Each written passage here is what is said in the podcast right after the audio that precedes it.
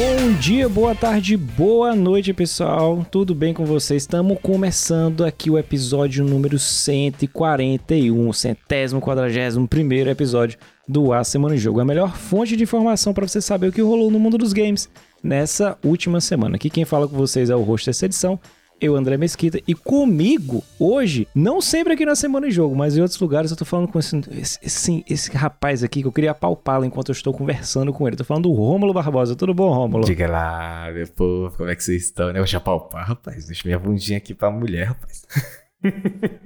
É bom que quando o Davi estiver fazendo a capa desse podcast, ele vai deixar um pouquinho verde, né? Porque essa é a reunião do setor 7. Ih. Mas sabe o que, que vai ter essa parada que vai, que vai ser massa? Fica ligado aí que no episódio de hoje a gente vai ter Órgão regulador dos Estados Unidos sinaliza entrar com ação antitrust contra Microsoft pela compra da Activision Blizzard. Enquanto isso, a Activision Blizzard diz estar 100% comprometida em ser comprada pela Microsoft, que vai lutar para que isso aconteça. A plataforma de empregos na área de Jorginhos, Hitmaker, fecha suas portas no Brasil. E a Sony afirma que, se não fosse Final Fantasy Dragon Quest, a marca PlayStation já teria dado a D. Essas aí são as principais notícias do programa de hoje. Mas, antes da gente cair de cabeça nessas notícias, vem cá, chega aqui. Você já faz parte do nosso Discord? Sim. Se você quiser trocar uma ideia com a gente, falar sobre o que você está jogando durante a semana, falar com os outros membros do podcast, até mesmo com a galera da comunidade, se conhecer de um pouco melhor, às vezes tem gente todo canto do Brasil, e até mesmo concorrer a ganhar joguinhos de graça. Sim. Então é simples. Entra lá nesse link aqui, ó, bit.ly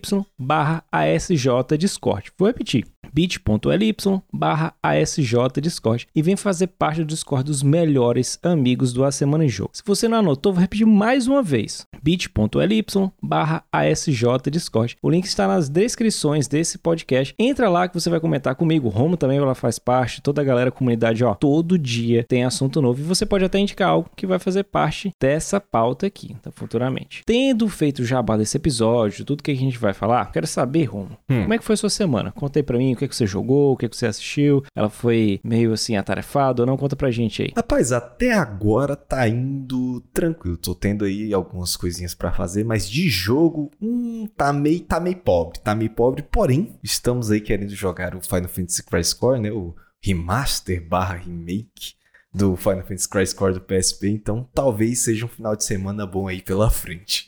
Massa. Eu não posso dizer que não tenho quase nada, não. Tô bastante lotado, né? Ainda. Essa semana saiu Chained Echoes, que era um jogo que eu tava esperando bastante, que é um.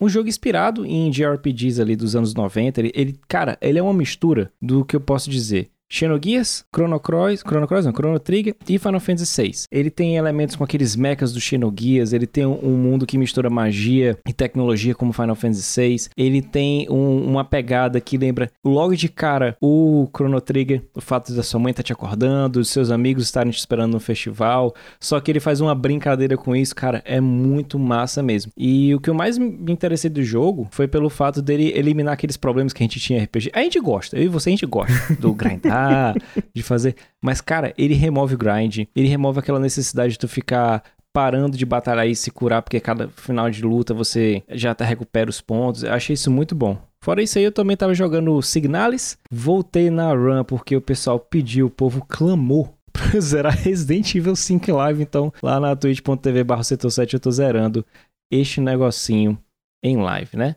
Mas dito tudo isso, vamos começar aqui o nosso primeiríssimo bloco de notícias.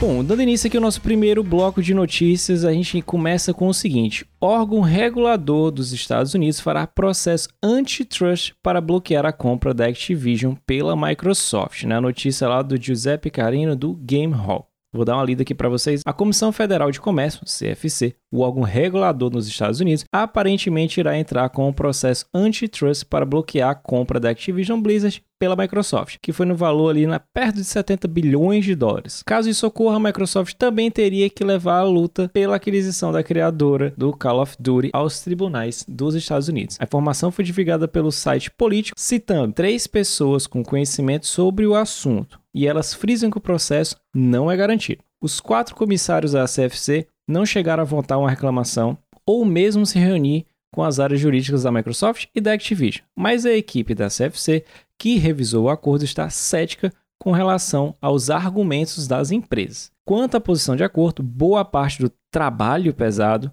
foi concluída, incluindo depoimentos do CEO da Microsoft, Satya Nadella, e o CEO da Activision, o Bob Kotick. Isso significa que a decisão a respeito de um possível processo antitrust pode chegar em dezembro, tá bom? Romulo, a gente sabe que essa, essa notícia acabou se tornando realidade no que a gente fala em relação a aplicada o processo antitrust, a Microsoft acabou sendo processada por isso. A notícia caiu como uma bomba ali durante a, poucas horas antes de iniciar o The Game Awards, né? Então, meio que deu uma ofuscada no que todo mundo tava esperando ser o jogo do ano. Foi assim, caramba, a Microsoft foi realmente processada. É, eu queria saber a tua opinião sobre isso. A gente sabe que esses órgãos eles estão procurando pequenos detalhes. A Sony tentou jogar tudo para cima, dizendo que não seria algo justo. Ah, ela não aplicava os jogos ali na Nintendo por discriminação. Aí depois veio a Microsoft e falou que ia ter um acordo com o COD ali no console. Me conta aí, o que que tu tá achando dessa decisão? Foi correta, não foi correta? Tu acha que isso beneficia pelo lado da gente não ter monopólio, mas em contrapartida isso também é ruim porque a gente deixa de ter alguns jogos ah, indo direto para serviços como Game Pass. Qual é a tua opinião sobre isso aí? Pronto, é percebido que, cara, a Microsoft está tentando de tudo para poder fechar esse acordo e a Sony tá pegando no pé brabo porque basicamente ela teme que a Microsoft, por enquanto, vai deixar as coisas do jeito que estão, mas no futuro ali pode ser que ela venha ameaçar, né? Talvez a franquia que mais dá dinheiro para a Sony, que é justamente o COD, né? E ela tá tentando de todas as formas possíveis acusar essa, como se fosse uma, mono, uma monopolia, para tentar fazer com que seja fechar, é, cancelado esse acordo. Eu acho que, basicamente a Microsoft, ela seria uma burrice para ela, eu acho que até no caso de fazer esse quesito de tentar manter ele preso numa plataforma Microsoft ou tentar somente fazer um acordo com alguns jogos, porque se a Activision for realmente comprada por ela, ela vai querer ter, conseguir o máximo de, de, de lucro possível e a melhor forma de fazer isso é justamente deixando todas as plataformas desfrutarem dos seus jogos, porque querendo ou não, a Microsoft tá correndo atrás nessa briga, né, rolando no mercado de, de jogos, né, ela tá perdendo da Sony já faz uma, duas gerações gerações e ela tá tentando conseguir meio que manter ali os ganhos da divisão Xbox e talvez esse fosse um trunfo justamente para poder não prejudicar o processo de desenvolvimento de jogos dela e também continuar mantendo ali o lucro vindo, né? Eu acho que a Sony só tá desesperada porque ela pensa que pode perder o COD como uma franquia, uma grande franquia que faz vender, que vende muito mais em PlayStation do que em qualquer outra plataforma.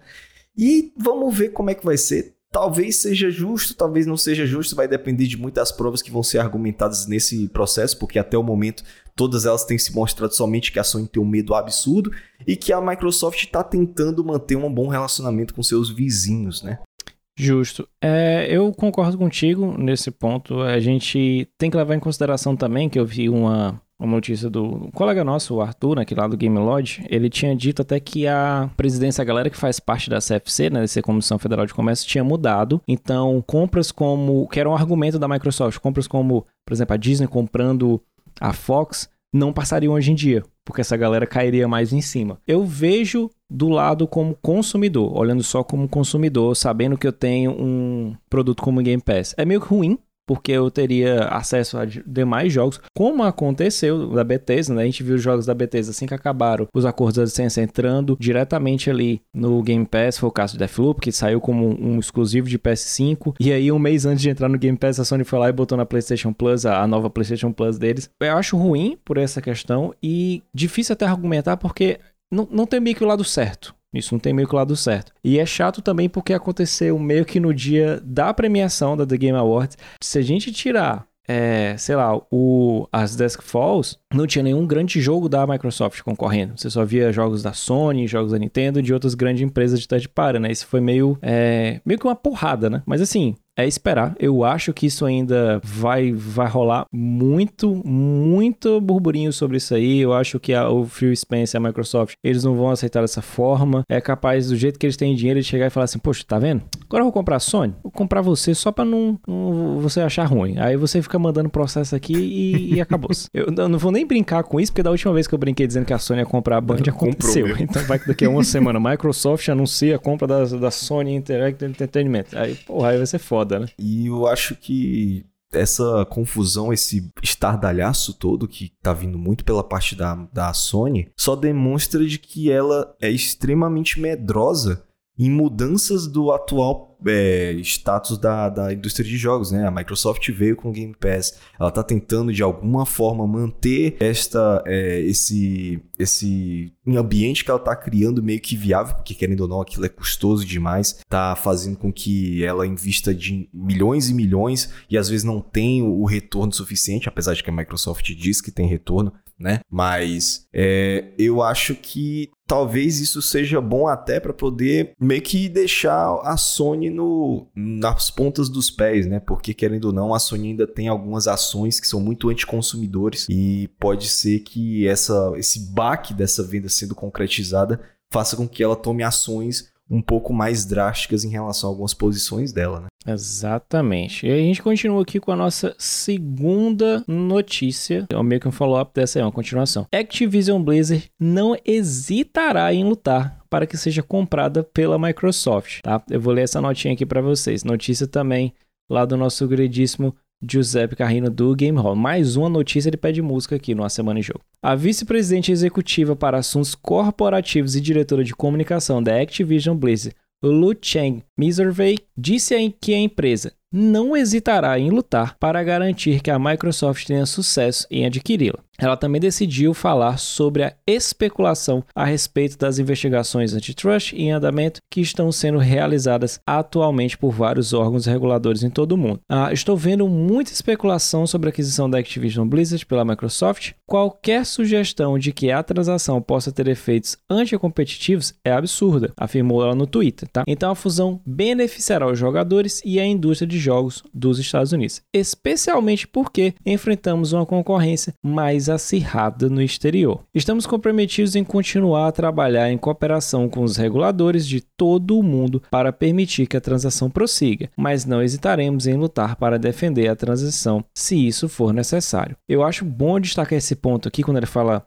mais acirrado no exterior, porque agora deu problema nos Estados Unidos, mas aqui no Brasil tu lembra que tinha passado a compra das duas, então não tinha aquela questão de monopólio, tinha meio que sido aprovado aqui em alguns outros países. Mas quando ela fala dessa questão de não, ela não vai medir esforços, é meio que, tipo assim, início do ano, uma galera que já estava trabalhando já tinha ciência de como é que ia acontecer, né? A questão salarial de trabalho. Alguns saíram da empresa porque, sei lá, ah, não quero trabalhar na Microsoft, eu quero buscar outros rumos. Outros ficaram sabendo que seria a Microsoft, então aquela promessa de ambiente de trabalho ia melhorar.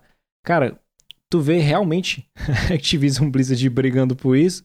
Ou você vê aquele CEO desgraçado do Bob Kotick ali por trás esperando para chegar e falar, ó, oh, não deu, né? Tentamos ser comprados, então volta aqui para minha gestão. Cara, eu tenho uns dois pontos, né? Os dois lados da moeda.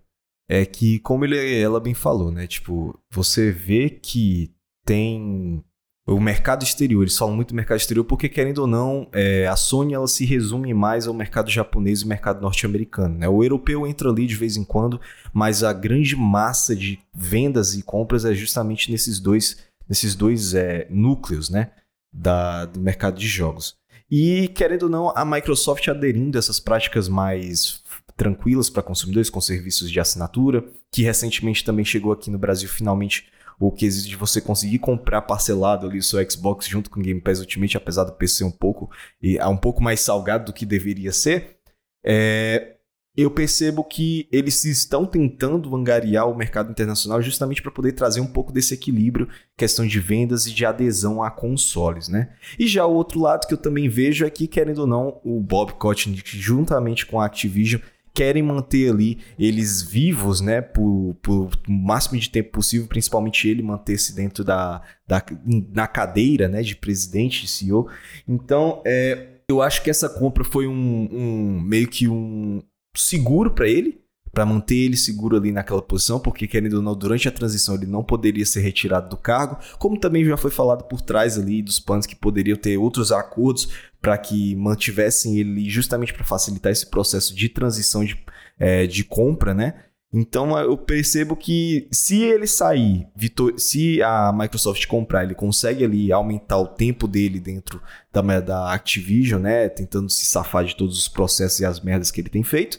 Como também se ele sair, ele consegue um tempo maior para poder conseguir outra compra e assim se manter continuamente ali, né? Dentro, porque ele poderia ser a figura que poderia facilitar essa compra e os, os os shareholders não iriam querer ele fora para poder dificultar esse processo de, de compra também, né? Isso. Eu, assim, eu vou dar uma opinião rapidinha. Eu concordo com o que tu falou na, nessa questão, principalmente dos shareholders, porque a gente sabe que, infelizmente, mesmo que seja comprada por outra empresa, sempre, sempre torna, sempre gira em torno daquela mesma galera, né? De das opiniões, é sempre um bando de gente rica, geralmente um bando de velho branco com as mesmas ideias. Eu acho legal quando a tinha essa, essa venda no início tinha sido anunciada, porque como a, a Microsoft ia dividir os cargos, né? Tava bem igualitário. E eu penso que essa questão também deles lutarem é por questão de encher o bolso, né, cara? Tipo assim, a gente tá falando de 70 bilhões de dólares. É muita grana. É muita grana mesmo, sabe? Então, assim, tem uma galera que tava só esperando essa parcela aí, como a gente espera a parcela do 13 terceiro no final do ano. tem gente esperando essa quantia aí pra tocar a vida, né, cara? Sim, é como a gente disse, é esperar ser nos próximos capítulos, com certeza, tendo um desenvolvimento mais detalhado e também guinadas como aconteceram, a gente vai trazer aqui com absoluta certeza pro a semana de jogo. Mas sabe o que a gente vai trazer também, Romo? Que a gente não precisa esperar aprovação de nada? Sabe? Diga. É o nosso segundo bloco de notícias. Isso mesmo. Fica aí ligado que a gente vai começar o nosso segundo bloco de notícias.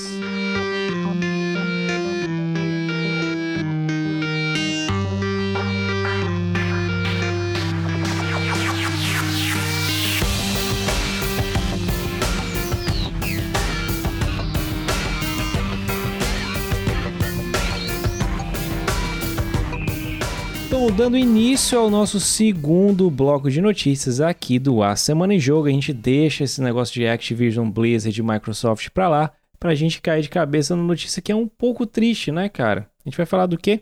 Plataforma de empregos para games, a Hitmaker Brasil, é encerrada. Notícia do Jorge Marim, lá do Tecmundo Vox. Eu vou ler aqui para vocês rapidinho. Plataforma de emprego para games da Hitmaker Brasil foi encerrada. A Hitmaker Brasil, braço nacional da maior plataforma de empregos com esportes e games do mundo, anunciou o encerramento das suas atividades ali no final do mês de novembro. Iniciado em 2018, apenas como perfil no Twitter, o VagasBR, tá? Vagas com dois Gs, o projeto se expandiu a ponto de obter parceria internacional. Em sua mensagem de despedida, o fundador da empresa brasileira, Márcio Medeiros, confessa que achava que não poderia trabalhar com games por não ter feito ciências da computação. Mal sabia que o meu eu do futuro estaria mostrando para as pessoas que há vaga nas mais diversas áreas de conhecimento para se trabalhar nesse mercado.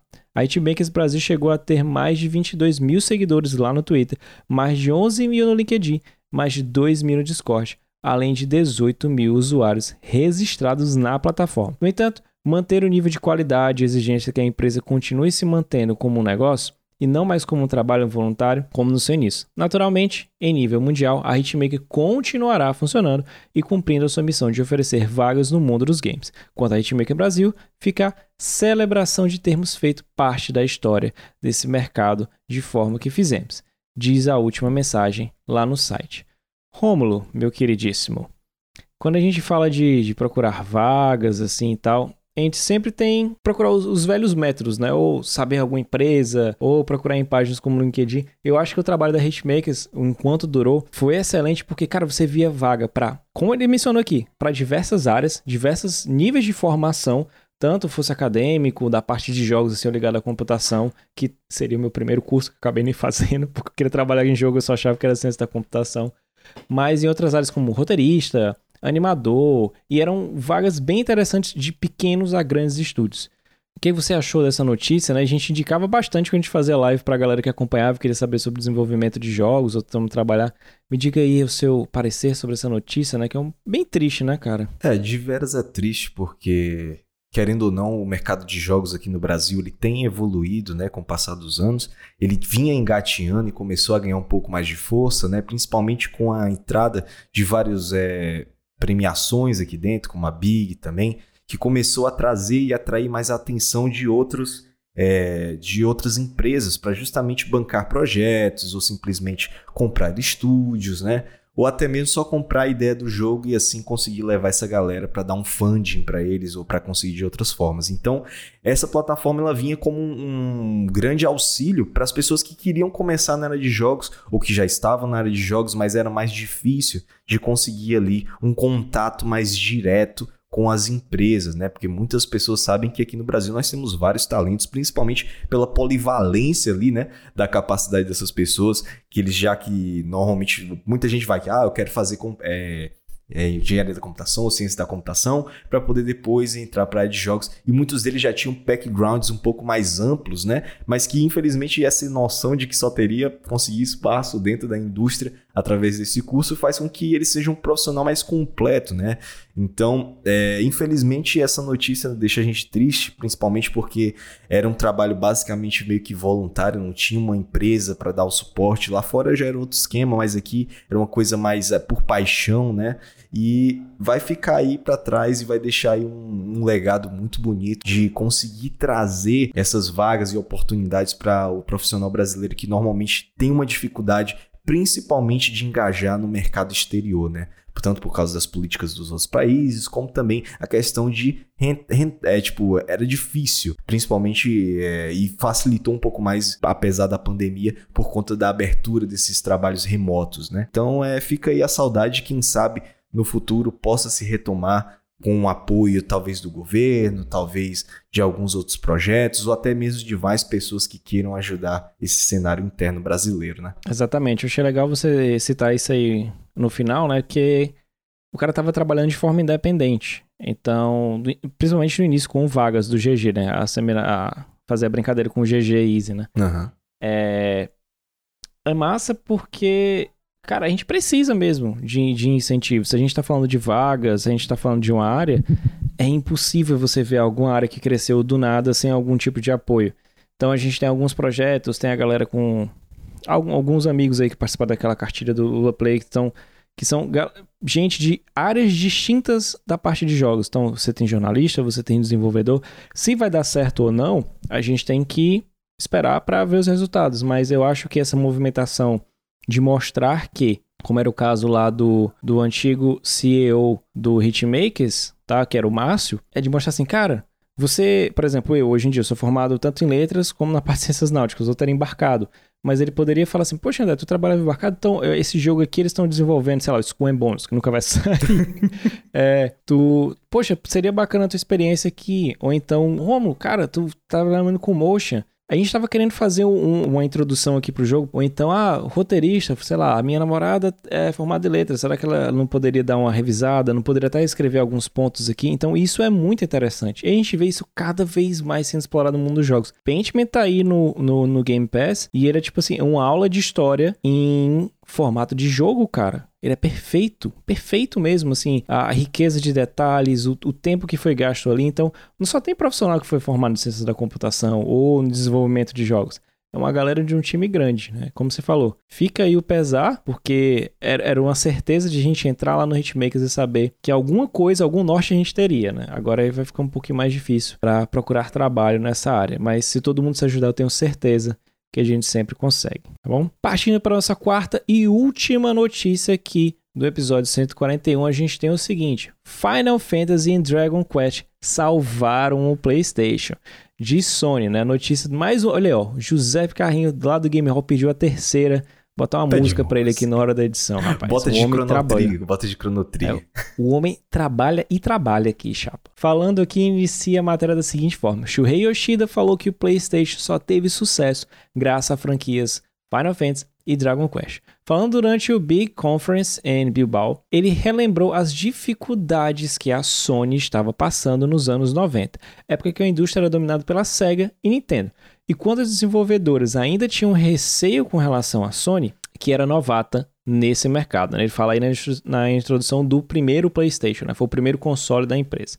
A Sony decidiu então falar com as empresas Squaresoft e Enix, quando ambas ainda não haviam se fudido, e convenceu a trazer Final Fantasy e Dragon Quest para o PlayStation. Yoshida relembrou do episódio dizendo: esses dois RPGs são as maiores IPs no Japão.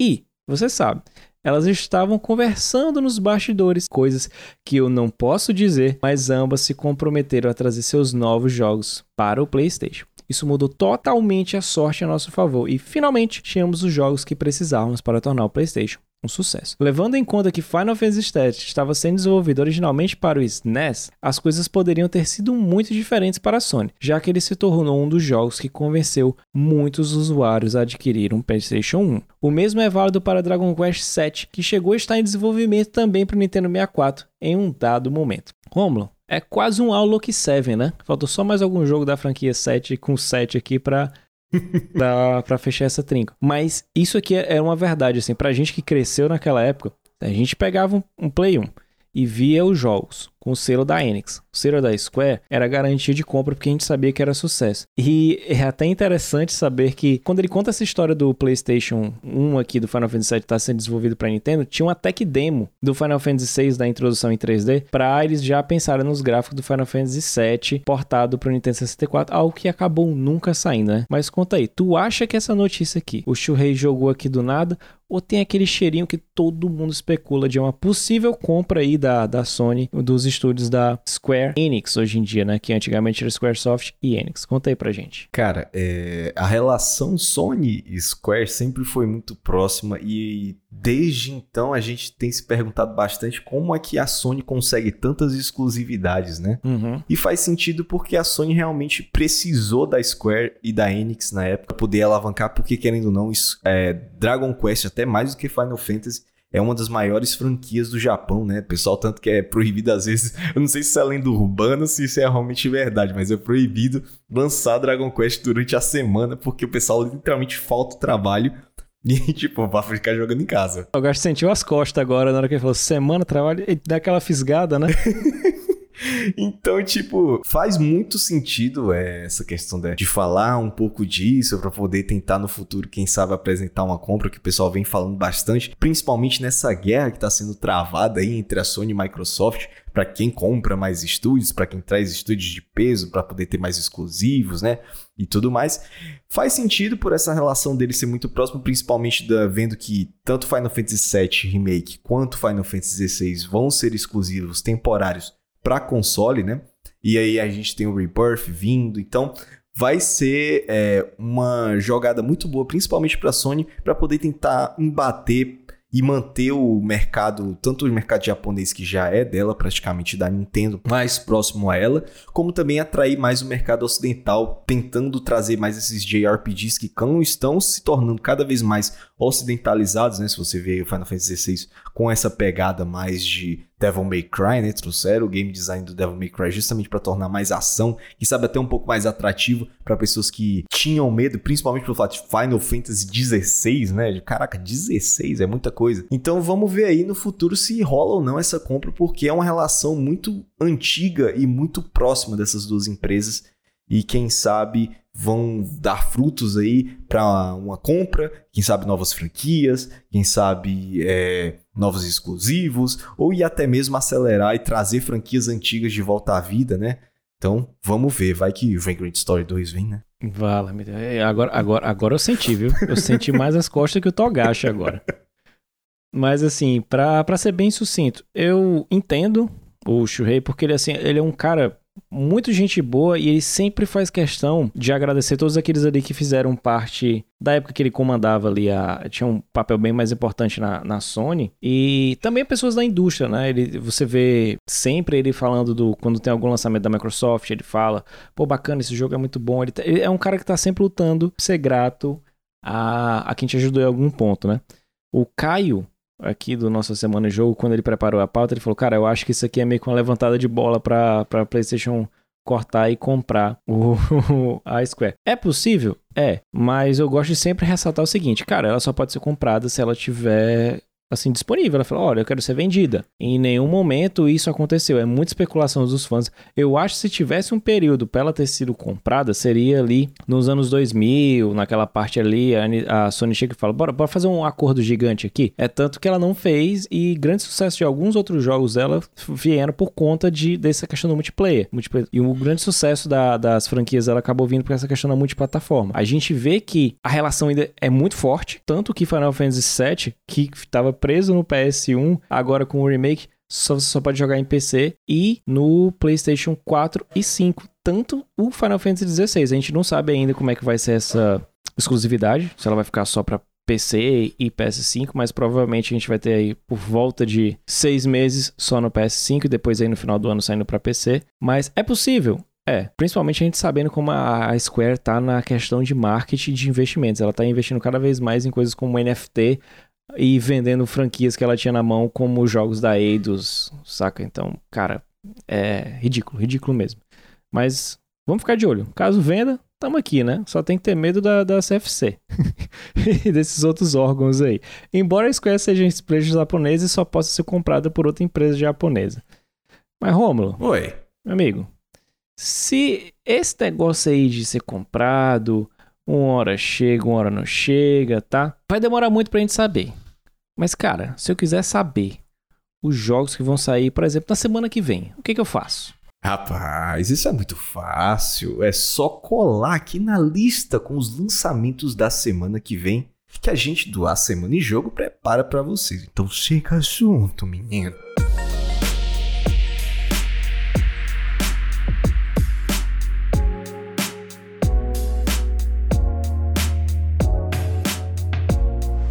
Assim, essa semana aqui, ó, não foi difícil, precisou comprar ninguém. São pouquíssimos jogos, tá? A gente tem aqui da semana 5 a do dia 11, que foi Hello Neighborhood 2, que saiu aí para PS5, o Xbox Series, tanto X quanto o S, PS4, Xbox One e também para PC. No dia 8 de dezembro saiu Samurai Maiden para PS5, PS4, Nintendo Switch e PC. E por último, já que a gente falou de Dragon Quest, vamos falar de Dragon Quest Treasure, sim, o jogo que saiu para Nintendo Switch. Ele é exclusivo e saiu no último dia 9.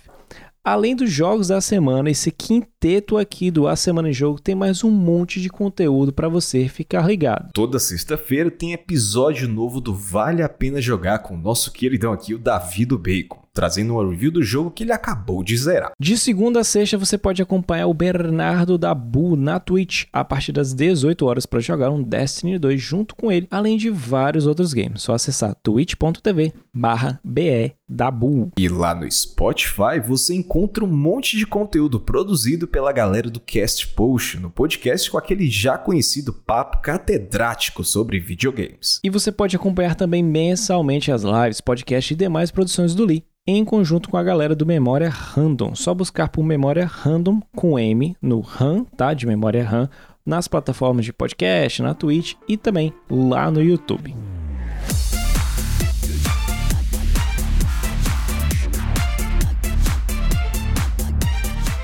E esse foi o centésimo quadragésimo primeiro episódio do A Semana Jogo. Se você ouviu até aqui, olha, muitíssimo obrigado. E se você gostou mesmo desse episódio, Assina aí o feed do cast, fica ligado que na semana que vem tem mais. Antes da gente encerrar, a gente deixa aqui o nosso muito obrigado a todo mundo aí que contribuiu com as notícias, a galera do Game Hall, da Voxel. Um alô especial para o nosso Giuseppe aí que emplacou três, cara, só três notícias nessa edição aqui. O homem trabalha e trabalha. E para finalizar, que tal você seguir a gente nas nossas redes sociais? No Twitter você pode colocar RBAMonteiro e no YouTube e na Twitch aquele rom. Isso, e você me encontra no Twitter, Instagram e TikTok com arroba André X Mesquita. No mais, é isso. Eu sou o André. Nos vemos de novo no próximo episódio do A Semana em Jogo. Falou! Tchau, tchau!